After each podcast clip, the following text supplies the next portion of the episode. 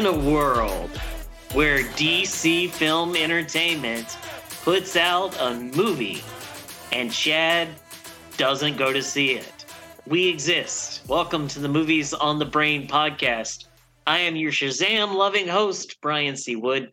And with me this evening is my Whoa. good friend and Shazamless co worker. Whoa, whoa, whoa, whoa, whoa, whoa, whoa, whoa. See, this all sounds like this is slander. This is slander. Because it's not print, so it's not liable. You're making it sound like I don't like Shazam. But I'm Chad Metz. Welcome to another weird, wild, and wacky week in the world of genre movie news.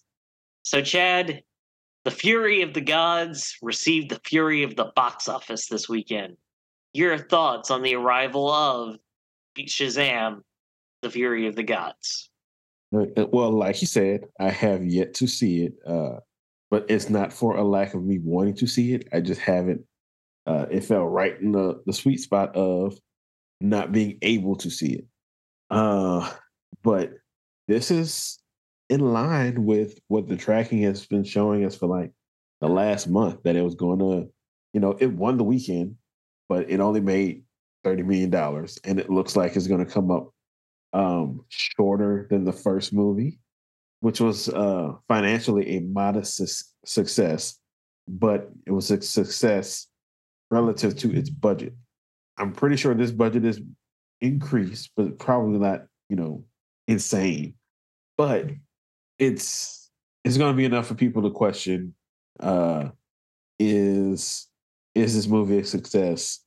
Uh, you know, coupling the box office with the reception. You know, it it's it's fresh in Rotten Tomatoes, but it's like a eh, and it's got a B plus cinema score. So you know, it's another eh from the people that have seen it, uh, well, that did the cinema scores.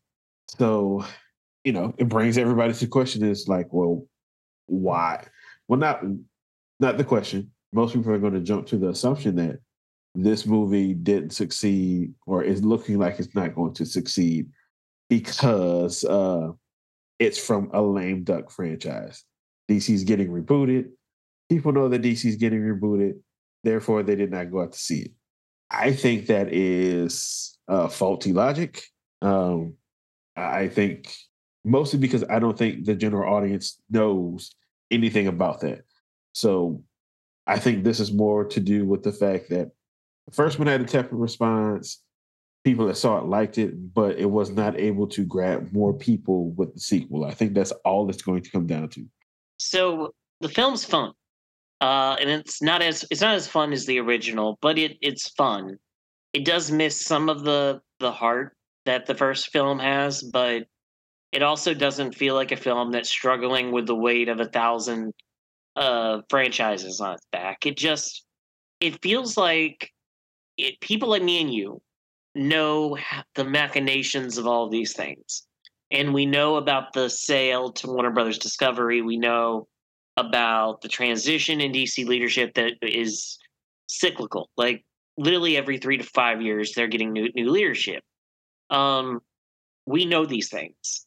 When you know those things and you watch that film, it's like you can see the weight of those management changes and uncertainty about things um, in the film. Um, there's a cameo in there that would have greatly excited folks in another universe, but in this current universe, it's kind of like, oh, that's nice. Never see Well- that paid off. Um, Well, if But- so, if it's the the cameo, I think it is. It's all in the TV marketing. Like I saw it before the movie came out, like on my television. So that should that should tell you what the people marketing this thing thought. They're like, we got to put butts in well, that's my problem. That that's my problem. I don't think there was marketing.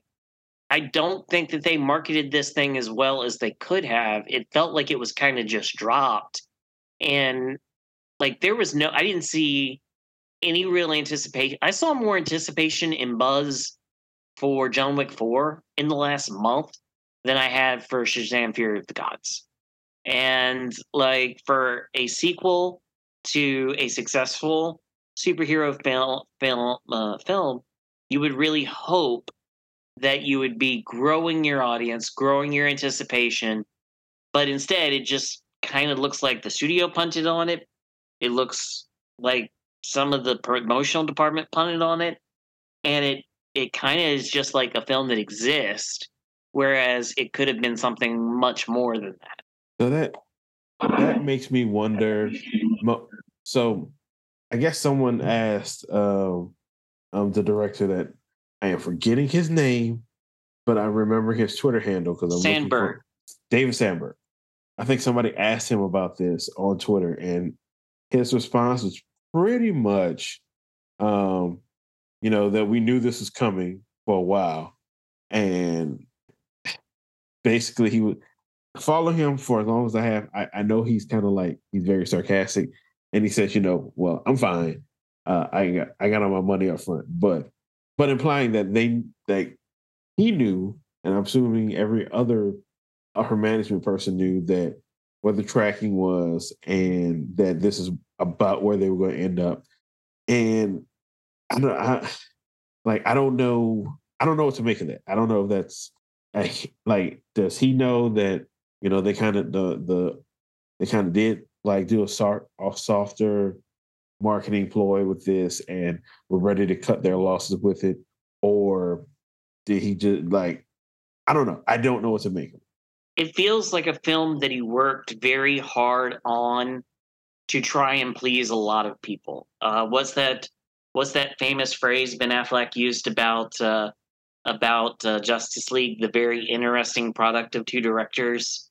Um, this film very much feels like the very interesting product of multiple destinations.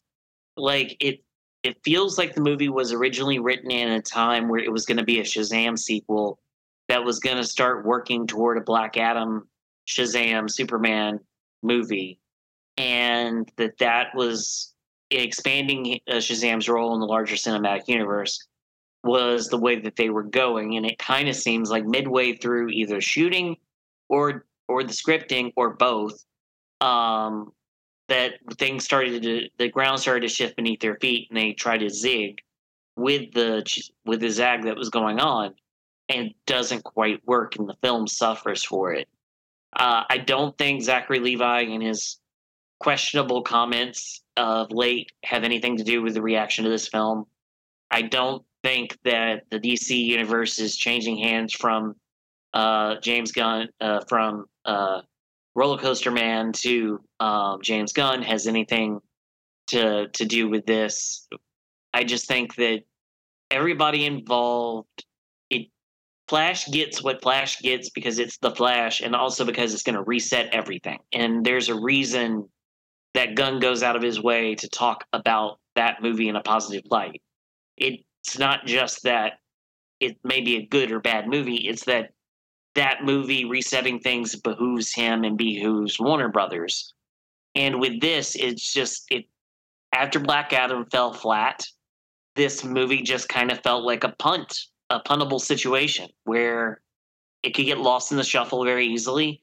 People wouldn't really notice. Warner Brothers would agree to take their bath because they couldn't just shuttle it on HBO Max, and and we move on. And I think that you know after the original, you never would have dreamed this is where the sequel would end up. Yeah. Um. Dang. Well. Oh. Well. One thing I do know. Um. Speaking of the Flash rebooting and things, uh, and how all that plays into this movie. This movie was supposed to come out after the Flash, and Sandberg has even said that this, like they've done, like they did little things like as a nod, well, not as a nod, but is reflected on what happens in the Flash. Like, um, the whole the reason their costumes are slightly different, from my understanding of what I've seen, is that Sandberg has pretty much said that you know they changed because you know the Flash happened and there were changes to the universe. So this was their way to reflect that. A little thing, a little changes to their uniform, but uh, it was supposed to be a thing from the Flash. I mean, is it a big thing that it came up before the Flash? No, because I'm pretty sure the uniform change doesn't make a difference. But uh, if the in the filmmaker's mind, this is what they're going to do, and then everything changes, and they just have to react on it. Like a little thing like that for the Flash doesn't mean anything. But if there were other changes, or they started feeling other things from other movies, like you were saying with Black Adam, or they're making this, then you can, you know, that might be where you start getting the the things well, that you feel for the movie. The Black Adam thing impacts the studio's desire to market the sequel because they pump they me and you can both agree that Warner's put a full fledged marketing campaign behind Black Adam. Like they gave Black Adam everything they had last fall, and then they got what they got in terms of box office and critical reception. And I think that that just left them feeling like they didn't care. Like, you know, we'll put all our eggs in the flash basket in the middle of June and Michael Keaton returning as Batman and Ben Affleck being in the film for five minutes and go from there. And that's where Gunn has been focusing his rhetoric and his talk. And, you know, it just kind of seems like Flash ended, or uh, Shazam ended up being the forgotten stepchild. And I think that's unfortunate, again, for what that, that movie in this series could have been. Right. Um, I think I don't want to go too deep into to Shazam because we we we have sometimes to do that. But I have seen um, people online complain about you know that these are original villains to the movie and how that might be a detriment to the movie. And largely, I want to say it doesn't matter. Most people don't know who Shazam is. They don't know who his villains are. Again, we're talking about the general audience. The general audience is what has not come out to this movie, not fans. However, um, if if the direction were different and we actually would have got Shazam and Black Adam in a movie, like let's say this movie, uh, I think it would have worked better for both. Yeah, that's that's kind of the the post mortem that you hear on this is basically, well, if if you take out the the superhero super, uh, Superman cameo at the end of Shazam and make it Black Adam, and then Black Adam gets his own movie, and then instead of being making up a villain for Shazam 2, you you make the villain of Shazam 2 uh, Black Adam, then you have a team up movie and a big bigger thing to sell. And I get that.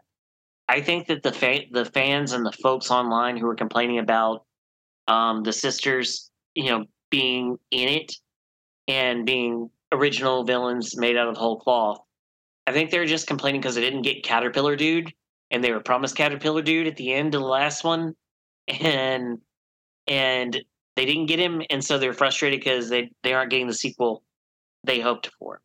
Look, I I love Sam. I know who Shazam was for a long time. I know who Mr. Mind is. Again, most people don't. And the whole conceit of Mr. Mind, he's a space caterpillar that talks through a radio box. Technology that doesn't even exist anymore because it's an old school, like 1930s radio box shrunken down. Him being in or out, being the main villain of this movie, probably is more of a detriment to this movie. If Shazam, if the first movie came out, you know, had the same reception and it built on it with this one, and everybody was more got more familiar, money went up, people knew who he was, then you can do something ridiculous like Mr. Mind. I, I mean, I, I just think the whole thing of people not the, the the villains being new, not using existing Shazam villains outside of Black Adam. I don't think any of them moved the needle enough uh, on this fledgling f- franchise. I think if they would have had a Black Adam, uh, just from the fact that they look similar and one is The Rock, it probably would help both movies do whatever. Uh, at least putting those together, uh, probably you probably have a better chance of getting sequels from both than now neither one of them. Yeah, but even if that had been the case, this doesn't seem like a thing that Safran and Gunn would want to follow on with. Like Gunn isn't following on with very much from the current iteration. He's basically doing a whole reboot, even even in amongst like labeling certain things as elseworld stories. Like, unless it was doing really, really, really successful numbers, I can't really see them taking the Shazam corner of the universe and doing like it's one thing for Batman to have his own corner of the universe because he's freaking Batman, and you just started down this road with Robert Pattinson, and the movie made a whole bunch of money last March. It's another thing to do that with Shazam. And I just, e- even if this thing was a model of its moderate success, I couldn't really see Gunn and Safran you know, continue giving it its own quarter and letting Sandberg play in his sandbox. But now I'm glad this man will be able to go back to horror and do whatever he wants.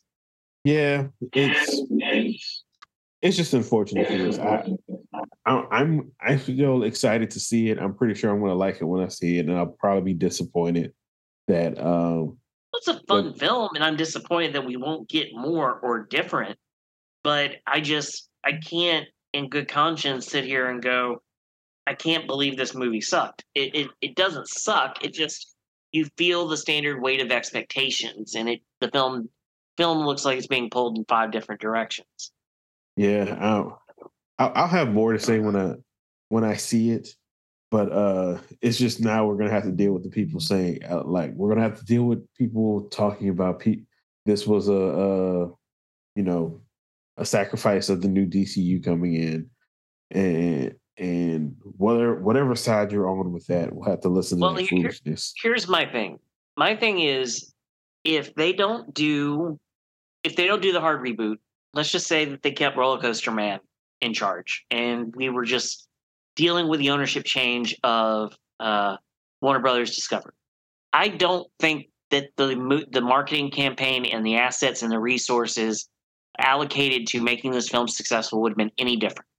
I really think that the leadership, the brass at Warner Brothers Discovery, punted on the Shazam, franchise as a whole after the failure of Black Adam.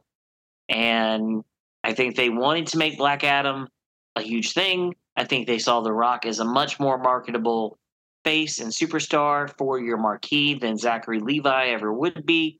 And they saw a possibility of bringing Henry Cavill in and, and do, doing all these things. And so they were hopeful. And then I think the reaction in box office of Black Adam just bottomed them out. And I, I think that even outside of Gunn and Safran, I think that we'd be in the same place this week if they hadn't been announced as the new heads of uh, heads of DC Studios. I mean, you're probably right. It, well, if it was Roller Coaster Man, I just I don't think we'd have been here in the first place because uh, he would have done something stupid to even get to this point. But uh, we're with, Zaslav and he's a bean counter, and yeah, they might have just been like, you know, made the call. They might have made the call months ago that like we're just going to cut our losses. Hopefully, it does some kind of business, and we won't let it negatively impact the people we're working with here. And and then you have Levi popping off on Twitter, and they can point and say, it's his fault, even though you and I don't believe that he moves the needle enough to impact the box office. Yeah, I don't think enough people know of that whole controversy and and think again it's we live in a bubble, Chad. Me and you live in a bubble where we know all this stuff.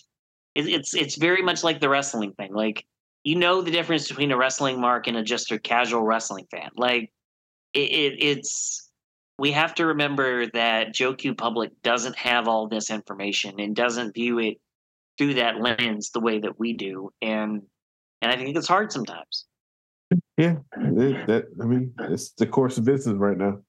I mean, let's talk about the other major announcement out of DC this week. Although it was not a surprise to me, you, or Paul Revere, or Mark Sanchez for that matter, avid hockey fan Mark Sanchez. Um, your thoughts, sir, on James Gunn officially becoming the new director of the Superman with the Superman coffee mug and everything. okay, so I have uh, a couple of opinions on this. I will do, you know, the big one first because you know everybody knows Superman is my guy. Uh, so I when I heard James was writing the script, you know, I got happy, I got excited because I've seen, you know, I've seen his work in Guardians. Um, I've seen his work in other things, and I and the way he talked about Superman, it seemed like okay, the pivot we're, we're pivoting. It seems like to a Superman that I think is more appropriate for everybody. As Superman, I think everyone will like, and that I still want to see. And I, I was so I was happy with that decision. I was always on the fence about wanting him to direct because I know James has a certain sensibility about him when he directs and I didn't. I don't know how. It would have been my first choice, for him directing a Superman movie. When we got the rumors years ago that he was off for Superman, I was like, eh, I don't know if he's the right guy to do it. So there's still some of that hesitancy on my part, but listening to him when he on his tweet that announced it, um, he talked about how he doesn't always direct things that he writes, and when, but when he directs, he wants to be really excited about it. He really, really likes the script, and he's really, really excited about it. And that got me excited because I I do know if nothing else, if he's excited and passionate about it, he's going to bring his all to it. And again, he's talked about Superman in a way where I think he understands the character. I think he understands what's been missing from the character, uh, and I think he he has an idea for how to pull it off. And at this point, that's all we can kind of ask for. So, yeah, we all kind of knew that he was going to direct it, but it wasn't it wasn't uh you know said until he made the announcement. And I really don't think he would have made this announcement until after Guardians. If um who was it like uh who who said it? Oh, it was Tom King. Tom, if Tom King hadn't let the cat out the bag, I don't think he would have done it now. So that's one opinion. My other opinion is what I always have a problem with is what I've always had a problem with with Gunn being co-studio head is that he is co-studio head and now he's writing and directing what is going to be arguably their biggest film for the new regime of the DCU. like if Superman doesn't work, nothing else works.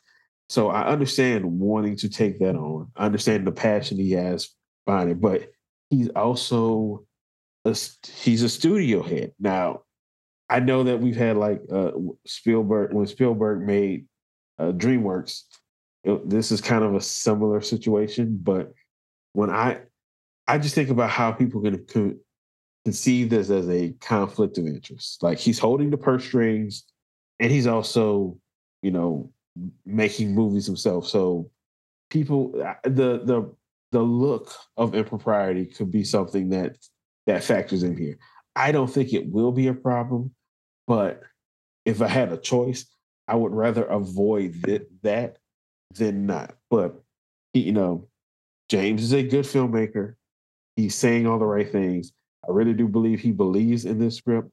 So, you know, and and it seemed like Safran really wanted him to do it. I'm sure David Zaslav really wanted him to do it. So go ahead and do it. Um, the, and the only other thing about that is the Guardian movies so far to date have been very successful. His one DC outing so far, theatrically, has not. Granted, it was during the pandemic. I don't know what the streaming numbers were, but if you're uh, uh, if you're wary of this move, you can point to that movie, uh, The Suicide Squad, and be like, ah, why are we really doing this guy? Even though I can counter with, well, the Guardians and Peacemaker was highly received, and he did that after the Suicide Squad. So those are kind of my thoughts floating around about James doing this, doing the big guy. So here's my thing, and this is you know, you and I also know football. There's a, there was a great coach once. His name was Bill Parcells. And and what did Bill Parcells, when he went to go be head coach of the Dallas Cowboys, tell tell Jerry Jones? What what did he tell him? I don't remember. He he told him, and I quote, Jerry, if you're going to hire me to be the head coach and be the the chef of this team, then you've got to let me shop for the groceries. Mm.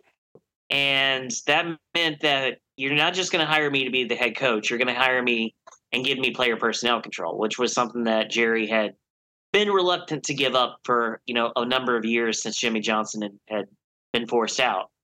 I feel the kind of the same way with James Gunn. James Gunn here is betting on himself. He is the he is the head coach and the general manager of the DC Cinematic Universe he, the future of which will ride on the success or failure of the Superman movie. Why would he farm it out to anyone else when he can put that on his back and let and make his own fortunes whatever they're going to be? Like he's not leaving this to the chance of you know Robert Rodriguez. He's not leaving this to the chance of J.J. Abrams. He's leaving this to him like he's gonna take this on, and it's gonna be a challenge, and he's gonna write and he's gonna direct. And if it succeeds, it's wonderful. It gets them on the right footing and they can head off on whatever direction they want to head off on. And if it fails, and failure is an interesting standard when it comes to Superman 10, 12 years after Man of Steel, um, you know, then it's on him. You know, the head coach and the quarterback take all the credit for victories and they take too much blame for losses. And in this case, he's just made himself the figurehead for this movie and for this franchise as a whole. And he's going to give himself all the budget he needs. He's going to make the bold choice about who he wants to be Superman in this universe, which will be a hugely controversial decision when he makes it because it's always controversial. And why would you want to give those keys to someone else to make those decisions for you? It's like it's like giving someone else the axe and telling them to chop your head off. Like it, it you know, good luck. You know, so I would rather James Gunn do this and fortune favor the bold and go and, and do this himself than hand this off to another director and say and say, here's my script, cast whoever you want, have a nice day. I'll just sit here and, you know, pull the trigger and hope that I don't come up roulette. So I agree. I pretty much agree. But the difference is because of James's unique position, yeah, yes, he could he could have given it to somebody else. But like you said, why would he? Because he he can do it himself. But in the position he's in, he's going to be there making the like yeah the director can pick and do these things but i mean he still got to get he still got to get james stamp. You're picking superman and james is pretty much i mean it seems like from everything he said superman is like the linchpin the figurehead of this universe. Even if he didn't direct it he's having a hand on who we're getting to do this. And you know therein lies what, where people criticize him was like well uh, you know, we we want we directors want their freedom to do things. James has even talked about himself wanting his freedom to do things, but he's going to have his fingers all over the all over doing the Superman movie. And then, you know, say, as I'm saying all that, it, it kind of makes sense for him to do it because then it's like, well, I'm not interfering with anybody else. I'm the one that's doing it. So I mean, I see I can see that part. Um, if I draft a quarterback, my like my career, my time as a head coach is defined by the success or failure of that quarterback. Right. Just just just go ask Josh McDaniels. You trade up into the first round to draft Tim Tebow, and and the re- and that determines your success or failure as a head coach of the Denver Broncos. Like, you know, you're judged by those decisions that you made. So the question to me becomes would you rather farm those decisions out to someone else to let them take the heat, to let them take the front of it? Or would you rather draft your own quarterback, coach him up, make sure that he's ready to go and have a, instead of overlooking and quote unquote shadowing someone and having the rumors float around that you're ghost directing? why not just do it yourself? And that way you draft your quarterback, he's running your offense that is run by your offensive coordinator, and your you know, and y'all's success or failure is ride or die together. And if it don't work, because like you said, in his version of the DC cinematic universe, everything rides on Superman. Well, if my entire reputation as a filmmaker and as a studio head and as a studio and uh, entity as a whole is determinative of what happens with this movie, I would rather do it myself than overlook, you know, or, or even rubber stamp somebody else's decisions. Yeah, that is because ultimately, at the end of the day, they're going to reflect on James. Correct. So yeah, I, I mean, I get it, I get it, and I think, I think it's a you know, I brought it up, but I think it's a small thing to quibble with.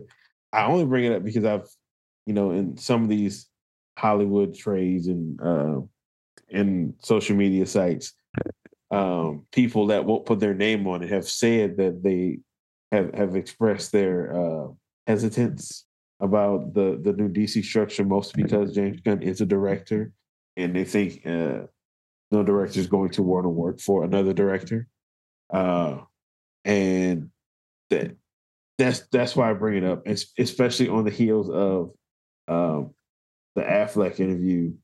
There, there seems to be a little steam to that, but at the end of the day, it, like he's if he wasn't writing it, it would be I can it would be different. I wouldn't have him direct movies, but that's me. But he's oh, no, I, it, I, I wouldn't.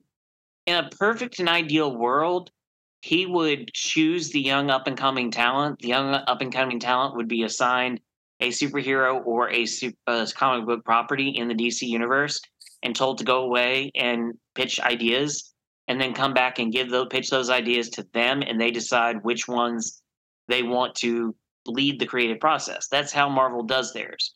Marvel gives you an outline, you go and you you tinker with it and you make it your own, and then you come back in and you pitch it to them. Like you know, I'd much rather Gunn find young talent, develop young talent, let them be the ones to shepherd and create this this uh this new universe. But again, it's very hard for me to see the guy who's just signed a, you know, four hundred million dollar contract to ask somebody else to determine whether they are a success or failure at keeping that that job that's paying them four hundred million dollars. And as far as like a director not like putting pressure on another director like there there are numerous examples of writers that have written scripts that have clashed with directors and the directors have clashed with the writers. It's a thing that has always happened in hollywood. Creative differences are a very real thing. Um so i mean i just i don't buy that. I just i think this is a case of they didn't want to farm it out to anybody else. They wanted to take it on themselves. And and yes, like you said, in a perfect world, I'd rather James just be head of DC Studios and go make horror movies rather than uh, rather than doing what he's doing. But that's but that's the, the pretty much from the time he announced this is what we thought was going to happen. So yeah. So Chad, Bob Iger had some things to say.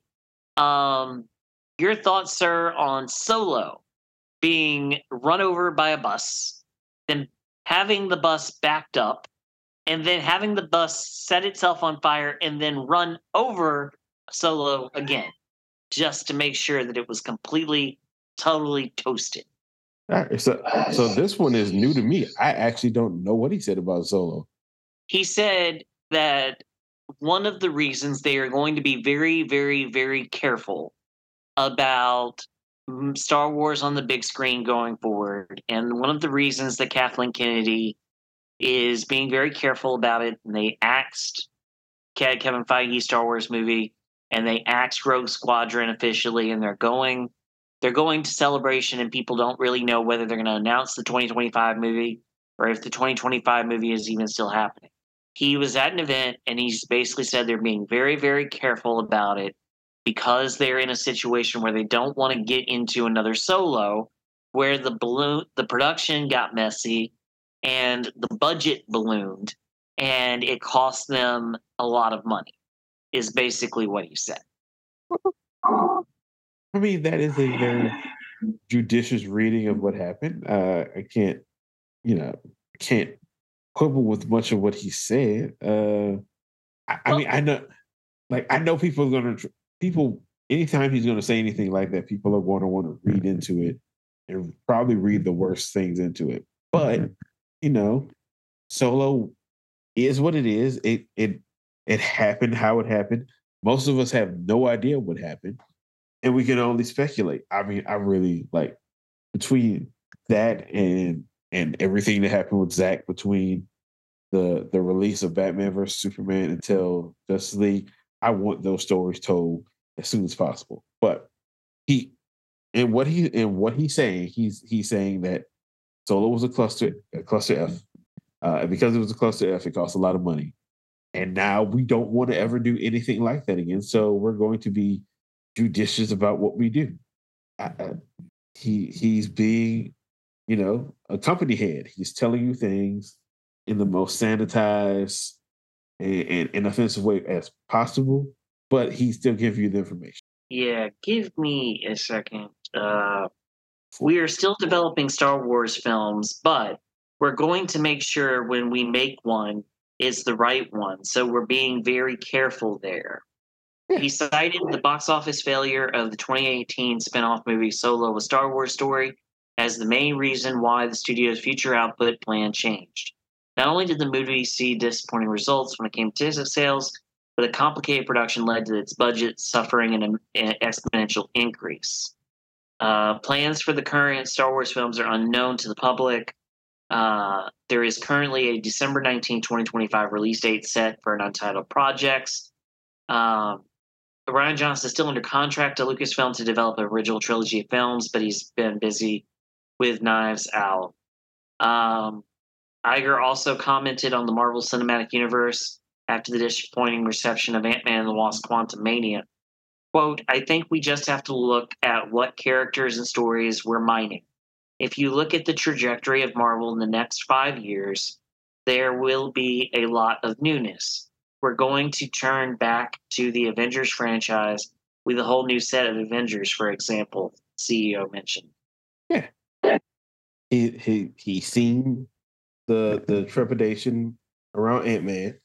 He's offering up a quick opinion, uh, and saying and basically saying, I, I I don't know if this was part of that quote or something else. He talks about uh being more judicious. Well, I keep saying judicious, but being more uh, careful with sequels. Like, do we need as many sequels for the same character when we have so many? So, you know, he's just trying to get the house back in order. So, when it comes, so when it comes to Marvel, I think part of that is, yeah, they had those plans, but was the you know the the the pure you know dearth of content that they were creating was that part of the previous regimes plan to to keep flooding the zone so they can have content for the streaming service. And now I saying, no, no, step back and evaluate things a little bit better now. We don't need everything like we had before. Star Wars is like, we need y'all back in the theaters, but we need to make sure it's the right things. And we learned that lesson from Solo. I mean, all of that makes well, sense to me. Well, see, the thing is, like, point the finger at the at the sequel trilogy, which saw diminishing returns. Point point the finger at any number of other things, like that movie and what happened on that set.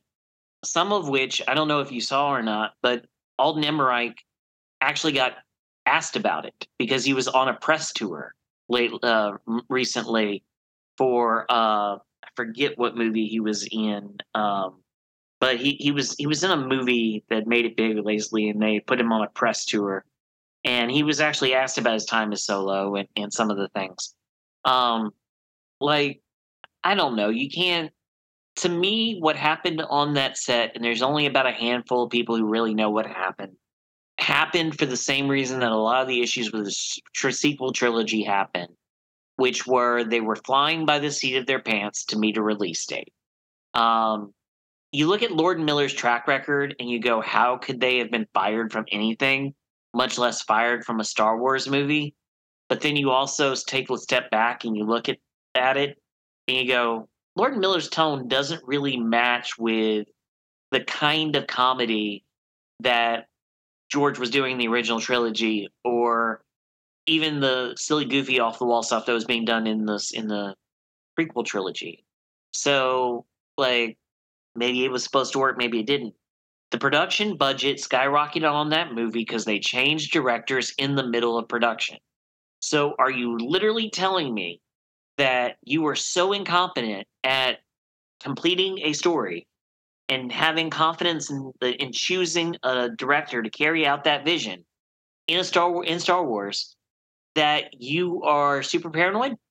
Because that what that's what this comes down to that but if you're to cite solo the reason solo's budget ballooned was because halfway through production you fired a, fired two directors and a writer and you jettisoned their script you brought in ron howard you brought in a different writer and you basically remade the movie a second time which of course balloons your basically doubles your budget and then you're talking about a movie that would have to make a billion dollars in order to break even in in a in a Han Solo origin film that no one had ever asked for wasn't going to make a billion dollars anyway.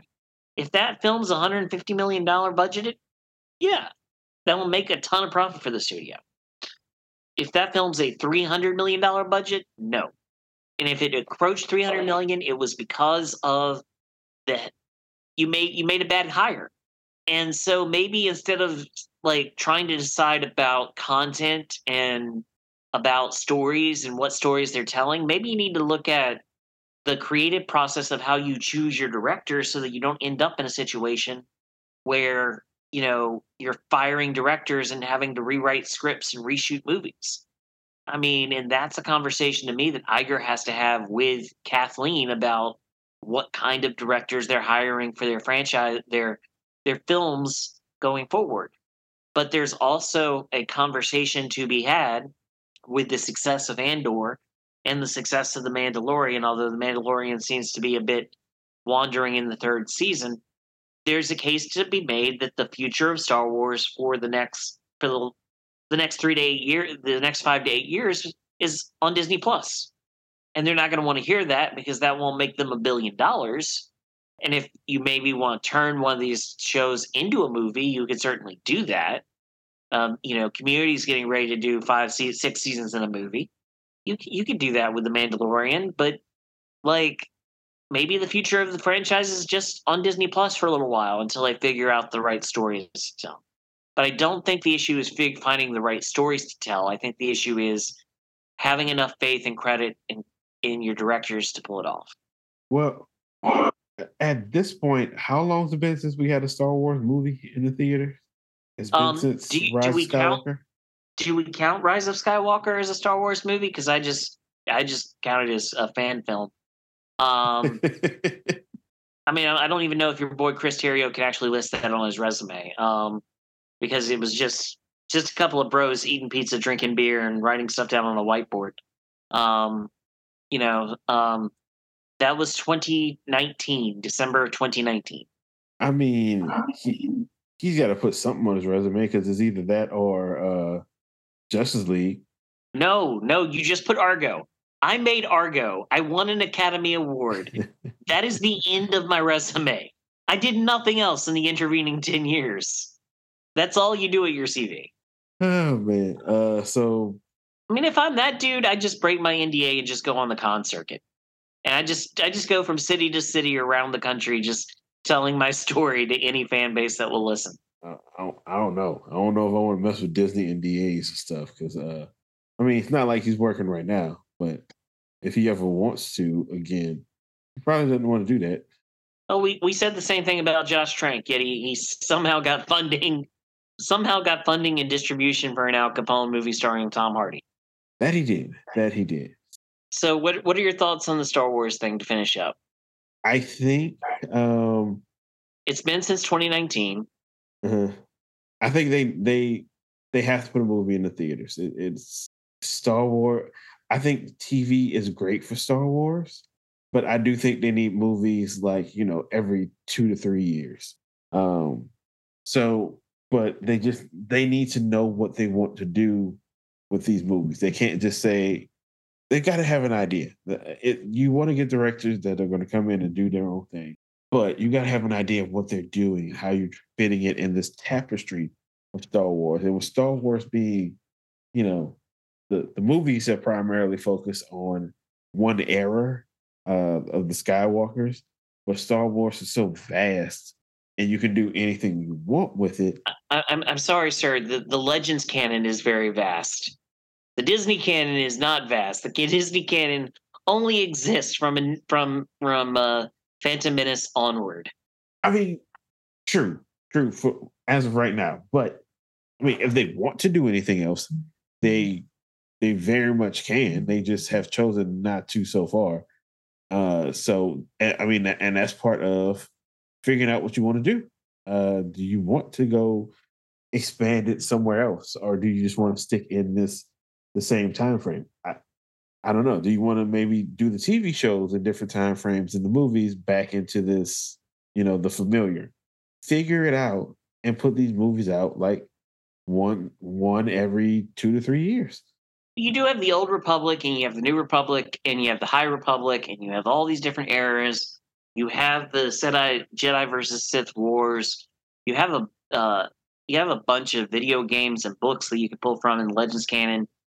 And to some extent the pro- biggest problem i have with the mandalorian is that Filoni and Favreau have basically just they I don't mean to be crude, but they they put a Star Wars fandom circle jerk together on television.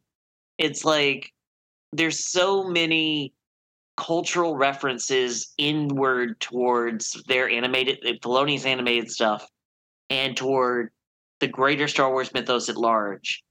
And some of it they do really well. They've actually done some of the prequel nods really, really well, like pod racing and bringing back the the ship from the uh, that Anakin used to blow up everything in, in, in episode one. As Mando's new ship, and they've done some of these things that are that are nice nods, but there are also some very very deep cuts. I mean, if you'd asked if you'd asked somebody on the street in the spring of 20 in at this time in 2020 before everything shut down hey do you know who Bo Katan is? Do you know who Ahsoka is?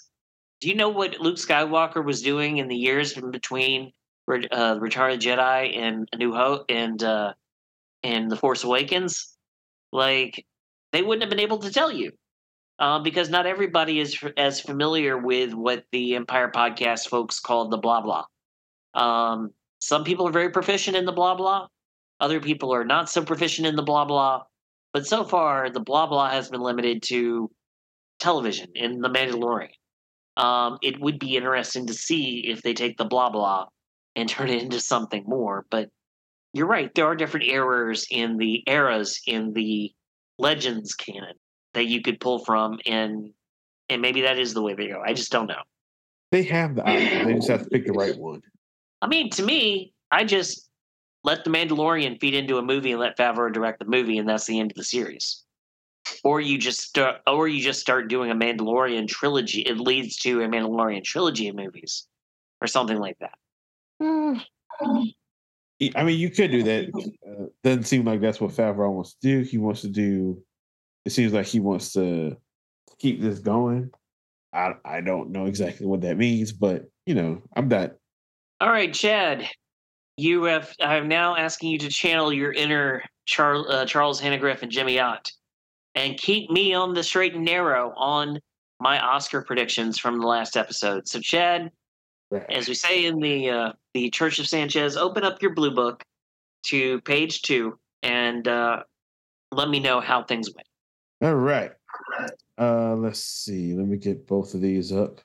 Okay. So, which end you want to start from? Uh, let's start with the writing, which is where we started on the preview podcast. Okay. So, um, get these up going. All right. All right. Uh, I will start. Well, I'll, I'll, I'll tally it all up and then I already have it, but I'll wait till then. Okay, so for uh, the writing, the original screenplay, uh, your official pick was Everything Everywhere All at Once, and the actual winner was the same, Everything Everywhere All at Once. So that's one for you. Uh, we'll do uh, adapt the screenplay real quick, which you picked My Beloved Glass Onion. And unfortunately, that one did not take it, and we went with Women Talking. So you split Which was which was my secondary. It was. I and I was very and I was very, very happy for Sarah Polley to get that Oscar and to get to give that wonderful speech and for her peers to recognize her in that way. Right. So now this is how the ballot went. This is not how the night went because the night went. Uh, it was looking real good for you, really, really early on. Uh, but we'll go to visual effects next. So, uh, your yeah, it was looking really, really well for me, and then it looked really, really bleak to the point where people were posting that. Uh, you know that picture from the uh, Justice League premiere of like Jason Momoa stalking Henry Cavill. yeah, and and they they put Henry Cavill was everything everywhere all at once winning the best picture and Momoa was captioned all quiet on the western front. Yeah, yeah, because there was a time where it was like, oh, all quiet on restaurant's really gonna do this. It's gonna wreck everything because it was winning everything, everything it was up for. there was a, si- a, si- a solid hour where it won like four Oscars in a row. Yeah, yeah, because uh, I was watching it with my daughter, and there became a point when every anytime they were nominated for something, she and and they would win, she would sarcastically like roll her eyes, and be like, "Oh, who saw that coming? Nobody saw that coming. Nobody could possibly think this movie was going to win anything." So she was sick of them like an hour into the show. That's how well uh, All Quiet on the West Front was doing, and then it just stopped. It very much reminded me of. Uh, it very much reminded me of Grand Budapest. Grand Budapest going on a very long run with all the crafts categories. And then when it got to acting and directing and best picture, it just fell off. All right. So we'll do, let's do visual effects next. Uh, your pick, as well as the pick of the Oscars, was Avatar: The Way of the Water. Uh, this is we were like, if they have to win this one, of course they're going to win this one, and that's the way it went. Uh, next we have sound. Again, you and the Academy are are on the same page with Top Gun Maverick winning for sound. Um, all right. Uh, short live action, short film live action. Your choice was The Red Suitcase. The winner was An Irish Goodbye. Um, and short film animated. Uh, you and the Academy both chose The Boy, the Mole, the Fox, and the Horse uh, which was also my daughter's choice because she saw that and I had no clue. I've never seen it. All right. So two more in this column. We have production design, which went to All is Quiet on the Western Front, and the music for original song. Your choice was uh, "Lift Me Up" from uh, Black Panther: Wakanda Forever from by Rihanna. The winner was actually "Naatu Naatu" from RRR. Um, again, I've never seen this movie.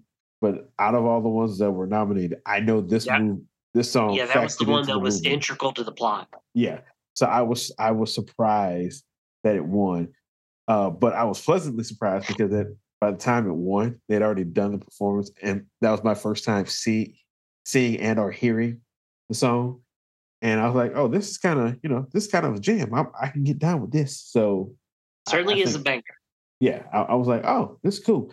It almost makes me want to watch RRR until I, again, re- recognize that that movie is almost three hours long, and I don't know if I can do it. It's three right. hours of your life that you, that will be well spent. I promise you. I mean, you did I, you did spend three hours of your life seeing the Blue People, so. You know, you're right. When you put it that way, I kind of owe it to uh, RRR because I, I I know it's going to be a better movie than that. All right continuing on the list. Uh, so for like so right now, uh, I think you've only missed one, two, three, three in this column so far. Uh, all right. So on to musical score. Uh, this will make it four. Uh, you went with Banshees of Inisherin, and uh, the Academy went with uh, the darling of of this part of the night, All Quiet on the Western Front. All right. Uh, next up, we have hair and hairstyling and makeup. Uh, and you and the Academy both picked The Whale, which I'll stop right here just for a second because when they when they accepted the award, they they went out of the, the little announcement when they went up to the stage, went out of his way to say that they achieved some of the hair and makeup with the help of uh, graphic assistants like computer effects, which is just another way of saying visual effects. And that struck me as odd because if that's the case, I I kind of would have shied away from giving them the Academy Is it costume the, design at that point, or is it uh, VFX? Yeah, it's it, it. If you're, I mean, if you're touching, I mean, I understand some of the stuff be touched up, but they made a point to say that to achieve the look they did, it was not just purely hair and makeup; it was visual effects as well and when I, and I don't know how much, but like when you say like if you're saying you're like using visual effects as makeup, that to me make just seems like maybe you shouldn't win the Oscar for hair and makeup because you also you still need the assistance of visual effects. But that could just be me. No, it's a very valid point, and it's it's one that you know again you have to you have to rec- recognize that the branches nominate and then the entire academy votes on it. And I have a hard time believing the majority of the academy knew that the de- nuanced details of it. I'm sure they just assumed it was another fat suit, just like uh, Oldman wore for his Oscar win in uh, in Darkest Hour a couple of years ago. Oh, yeah. So I, I I don't I don't question the Academy as a whole for voting for it because again, like you said, they don't know all the they probably don't know all the details. It's the just the that the the different that this branch would have nominated it had they known. I don't know if they knew either, but if they had known, would they have done it? Just you know, just something to think about. But also, um, stop to think about the Banshees of Inisherin has zero Oscars, right? and The Whale has two. Yes, yes, and oh boy, uh, like I knew there was some heat for The Whale before this, but I, I I was in the middle of reading one of the articles before we started, and I've heard other people talk about it, and oh boy, um, it almost makes me want to see the movie, but then at the same time, it makes me not want to ever see it as well. It, it is a it is a fat shaming movie. It okay. is it is very much a fat shaming. It, it, it and, is you've done this. You've done the eat, eaten yourself into this hole. You've done this to yourself, and now your daughter hates you, and life is passing you by. So you have two options, you dumb son of a bitch. Either get up out of your chair and start making making progress toward. It's it's basically a, an episode of my 600 pound life as a film. yeah, yeah, I've heard that too, and that is that is awful. It, but it almost like when you hear something like that bad, it almost makes it. It well for me, it makes me kind of want to see it just to see if people are telling me the truth, even though I know you are. But it's something about having to see it yourself. I'm not going to go out of my way to see this movie, but it, it it it does kind of like poke at that that curiosity I have. All right, so we're going to go to uh, international feature film next. Um, and as we've said for a few years, if you're an international feature film nominated for an Oscar, you're probably going to win this category. And that is the case here. All Quiet on the Western Front uh, wins the uh, the Oscar, and that was your pick as as well. So uh, again, still a good night for you so far. All right, film editing. We have again you and the Academy are in lockstep. Everything, everywhere, all at once wins for film editing. Uh, I can't remember the placement in the show for this award, but I, it feels like this is around the time was like, okay, we done we done fooling around. Now let's just go give them everything. Yeah, it was very weird structurally with the the two big wins to start the night, then that run of all quiet, and then you go back. Yeah, yeah, because it's like yeah, they win those first two, and then they don't win nothing for like real time, like almost two hours, and then they win everything. All right. So, uh, documentary short subject. Your pick was Stranger at the Gate, and the Academy's was The Elephant Whisperer. Uh, documentary feature film. Uh, we have again on the same accord, Naval uh Navalden. I just butchered that, but that that's what it was. Uh, so another matchup. Now this one, uh, the next one is directing. You went with the the I I'm going to say the sentimental favorite, uh, the guy that has all the skins on the wall, but not as many Oscars. Steven Spielberg for The Fabelman, and he was beat out by the Daniels for Everything Everywhere All at Once. Uh, all right, so next up we have costume design, uh, and again, lockstep for for you in the Academy, Black Panther: Wakanda Forever. To note, Ruth Carter, the the woman that won for costume design, uh, is the the only the only black woman to win two Oscars ever in the uh, in, in the history of the Oscars, and that is awesome for her and absolutely pathetic for the Academy. Just go ahead and say that. But she's won no she because this has only happened in, within the last five years. In the Academy Awards, oh, this was Oscars number ninety five. Yeah, it's it's not a good look for them. The, they didn't entirely fix their people of color thing this year. So they it's they kind like they they did. It seemed at one point They fixed uh their Asian representation the last two years. Last three, the with, with Parasite and Everything Everywhere All at Once, you've you fixed that that portion of the the representation issue. Um, and with some stuff like Dallas Buyers Club and Milk, you've you've definitely uh, shown your your uh, appreciation for the gay community. Um, it's just the African American community that hasn't exactly been as fully embraced by uh, by people outside of Denzel Washington. Right, right, and it's and but like looking at this, like they there is more like representation, ex, and on on this particular slate, except for black people, and like you know we can have those discussions later, but it's it seems like they try to address the issue and then they go ahead and like take four steps back. But uh, I, am sure we'll talk about uh, we'll talk about the the supporting actress after we're done with all this. But all right, uh, cinematography again. You in the Academy lockstep, and again, All Quiet on the Western Front has got another one. Uh, I think on according to this list, that's their last one. Yeah, they had four. Yeah. So next we're going to uh, animated feature film. Again, you in the Academy lockstep. Uh, Guillermo del Toro's Pinocchio. Uh, actress, actress in a supporting role uh, where all the kerfluffle was about over on the, the internet. Uh, Jamie Lee Curtis winning for everything everywhere all at once. And that is something that you and you picked this upset correctly. That is what happened. Uh, this is when I thought that you were gonna have a have a good night. You really did. You really did. You you well I talked to I don't I we had done our podcast before we had talked to Jim. Uh I had talked to Jim, but this was something he brought up. It was something that that we wanted to look at.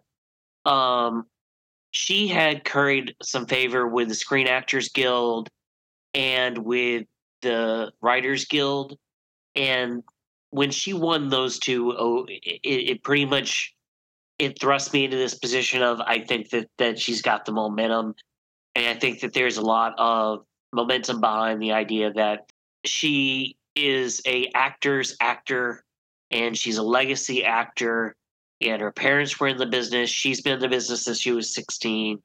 Like, she's never won an Academy Award. She had up until this year not been nominated for an Academy Award. And who knows when you're going to ever get another opportunity to do this. And so, over the last three weeks of award season, they really built up this momentum of, of team, you know, do it for do it for Jamie, and uh, and it paid off on Oscar night. Okay, well, all right.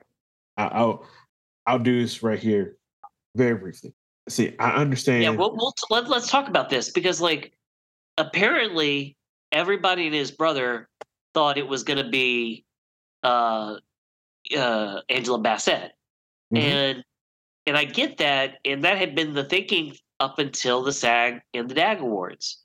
Um, once like once you got to the SAG award, going to eh, going to Jamie Lee Curtis, and that's the screen actors voting on the acting category. They're the largest branch of the academy, and they're the ones who nominate, and they're the ones who just nominated pretty much the same group of actors for the SAG that are up for the Oscar, and they gave it to Jamie Lee Curtis. So, like, if they're the largest voting block and they just gave this woman a statue three weeks ago, what do you think is going to change? Like, once you start seeing Angela Bassett lose two or three awards in a row, you kind of have to shift your opinion. And I just was vastly surprised at how non Oscar race watchers were like, oh, they gave it to the white girl, the old white woman, instead of the African American woman who deserved to have her moment with Halle Berry. So, so you watch, you, you keep track of the awards more than I do. And so I didn't know about like uh the SAG and the DAG awards. Here's here's my whole thing with, with, with this whole supporting actress thing. Um, I have not seen all of the movies that were nominated. I've seen, but I've seen three of the five performances that were nominated. Um, so when it like everybody that's like talked about Jamie Lee Curtis winning, they they're pretty much saying like this is like a career achievement award. She never been nominated. She's been working so long, and all that stuff. And I get that, but it, you, the people that are like, if you're going to the people that defend the Oscars, they say that it's a, a, a um, um, meritocracy. Uh, I, I just butchered that, but it's on the merits. Meritocracy. yeah, you you can you can believe that Angela Bassett shouldn't have won uh, that award. That's fine. But I watched those three performances, and when I watched uh, Black Panther the first time, I walked out saying Angela Bassett should be nominated for an Oscar. That was like one of my first thoughts. I was like, yeah, same, same. Nominated, yes. Yes, there, there, was there was no reason why that performance should have been overlooked. Yeah, and I was like, I mean, I don't know who else is going to be nominated. I've seen all the performances, so I can, at the very least, I can say she should be nominated. When I saw everything everywhere all at once, my thought was they should nominate Michelle Yeoh, but I don't think they will because of the type of movie this is, where it's placed in the calendar, and how everything else goes out of this. But her performance deserves it at the very least and but she was the only one I thought about because I didn't think the movie had a chance at hell. When it seemed like when the the wind started going and everything started picking up steam, I'm like, well, she should, and uh Ke Huy Quan should, and if I had to pick anybody else out the movie, it would have been the other person nominated in the same character eh, category, Stephanie Hsu. Who who without without it's a mother daughter story, and without the the daughter, the mother daughter dynamic doesn't work. Yeah and even outside of like, I mean, that's the way the story is structured. She gives a great performance. I would have never in my life put Jamie Lee Curtis in this category. I thought she was great in the movie, but I don't think her I I don't think her performance was anywhere near Oscar worthy. I just thought it was a great performance in service of the movie, and that's it. So when it comes down to those three things, if so, if you're going to say, okay, we need to, we we we want to recognize the merits, but we also want to give an, a a career award to somebody that's been working forever, and you know never know when they can get back here, and they probably deserve it.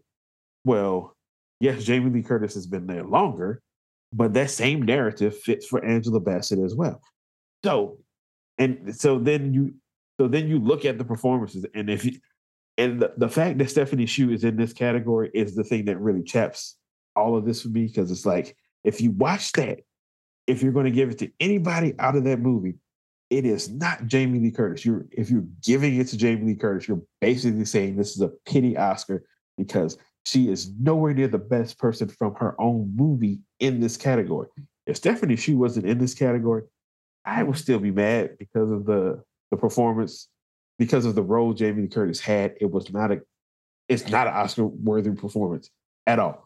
But if she was not, if Stephanie she was not in there, I'd be like, okay, it's a pity Oscar. I get it. I don't mm-hmm. like it, but I get it. But you have somebody from the same movie that is clearly probably the second best, if not the best performance in the whole damn movie. So I just so it just my it- my yeah my my thing was at that point was basically that the case that I made I could make for Jamie Lee Curtis is that if you had pulled I don't know uh uh Judy Greer if you'd put Judy Greer in that role as the IRS agent I don't think it plays nearly as well as it does with Jamie because Jamie brings a nuance and a level of intrigue to that role in the multiple ways she has to play the role in the different universes. Um, that another actor probably would have taken and just made one note villainy. She brings some kind some complexity and dynamicism to each individual performance and imbues each different universe's version of her character with a sense of with a sense of uniqueness. Um, the problem for me is that you're right. If you're going to nominate the daughter, the daughter should be either splitting votes and therefore make room for Angela Bassett, or she should be getting the majority of the votes because it's a mother daughter story. And without the daughter rising to the level of the great Michelle Yeoh, you don't have the movie that you have. Right. And and that so for me, a person that doesn't follow the awards like that, my whole thought was, well, you have these two people in this movie. At the very least, they should be splitting the votes. And one, of and if not, one of them is clearly the better performance. So it's so if it's going to come, if this is a Angela Bassett and somebody else award, the somebody else should be Stephanie Hsu.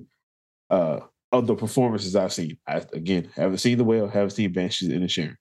So if it came down, if it came down to Angela Bassett and everything everywhere all at once, then it should have been Stephanie Hsu. And if Stephanie Hsu had walked up there, nobody like you might have you're gonna have some people complain that only saw Black Panther and know that Angela Bassett had like Angela Bassett probably should have won her award 20 years ago. She didn't get it then, and it's taken her not 20, almost 30 years ago, and it's taken her almost 30 years to get back here. And just like you never know when if Jamie Lee Curtis can make it back there. It's the same thing for her. She's only been there. She's been there one other time. Lost. Came here. Lost. Odds are again, if she comes up again, she'll lose that one too, if she ever makes it back. So did, did you think when Haley when when uh we all knew what was going to happen when Harrison Ford walked out to present Best Picture? Oh yeah. Did you, did you did you think a similar thing when Halle Berry walked out to present the the supporting actor and actress? No, because um when she walked out, I'm like, oh, they got her to come up because Will can't be there. So of course they get Halle Berry. It's it's a they swapped out an Oscar winning color person of color for another Oscar winning color person of color uh, it did not even cross my mind that she would be presenting for. Uh, she couldn't be possibly presenting to Angela Bassett, and mostly because Halle won for Best Actress, Angela be winning for Best Supporting, and they did the, these awards lumped together with Best Best Supporting Actor. So uh, Huy Quan went first. So I was not even like when they said that, none of that even crossed my mind. I, w- I was like focused on him and and and and the situation that why Halle was there in the first place.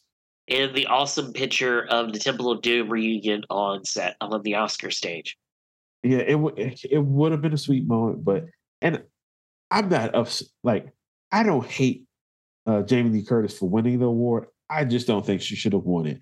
And I think this anybody. Is, yeah, this is just your reminder that that the great Martin Scorsese won his Oscar for The Departed, which is not nearly on the level of the of the King of Last King of Comedy or uh, the Goodfellas or uh, Gangs of New York or uh, Taxi Driver or the Passion of the Last Temptation of the Christ. You know, I just named off seven other films that are distinctly better than, than The Departed, and The Departed is the thing that won him the Academy Award. You know, so I mean, it's it's it's a timing and it's a politics thing, and that's the other part of this too. We don't know how hard Angela Bassett was campaigning, and and what her campaign looked like, and how much backing it had. And, and well, I mean, I have my my issue again.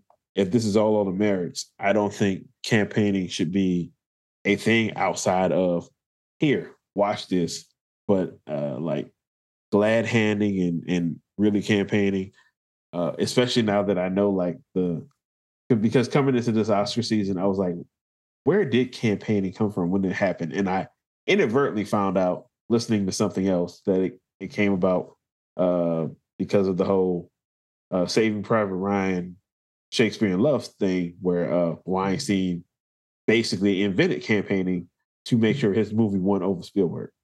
So I, I hate I hate campaigning because again, it's supposed to be on the merits, supposed to be peers evaluating your work and not peers like kissing each other's ass to to to get ahead. So uh, I think they need to like revisit that. I think that is if you're if you're saying it's on the merits and the best people are going to win, then campaigning shouldn't have any part to do with it. And if you have a win like this that seems to reflect campaigning, it it it it doesn't speak it doesn't speak highly of the value you're trying to portray with this whole ceremony.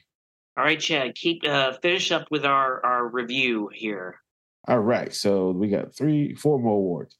Uh, so we have uh, actress in a leading role, you your pick was Michelle Williams for The Fabelmans, and the Academy picked uh uh oh Michelle Yeoh, Everything Everywhere All at Once. I lost my spot for a minute, uh, which was a wonderful moment on stage. If I must say so. Uh, next, we have actor in a supporting role, and again, everything cleaning up because Huy Quan uh, won, and that was your pick as well. Uh, next is actor in a leading role, and you picked this one on the nose again with Brendan Fraser winning for The Whale.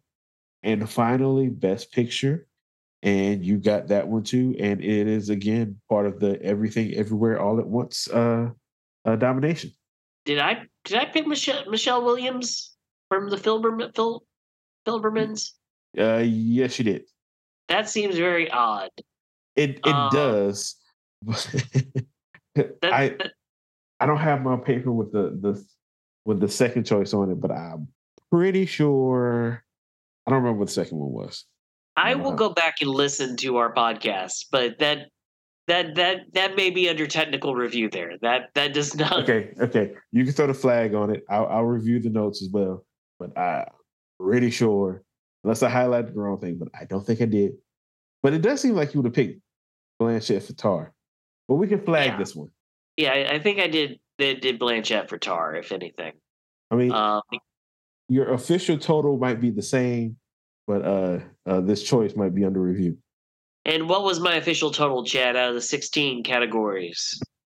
Is it 16? Count them up.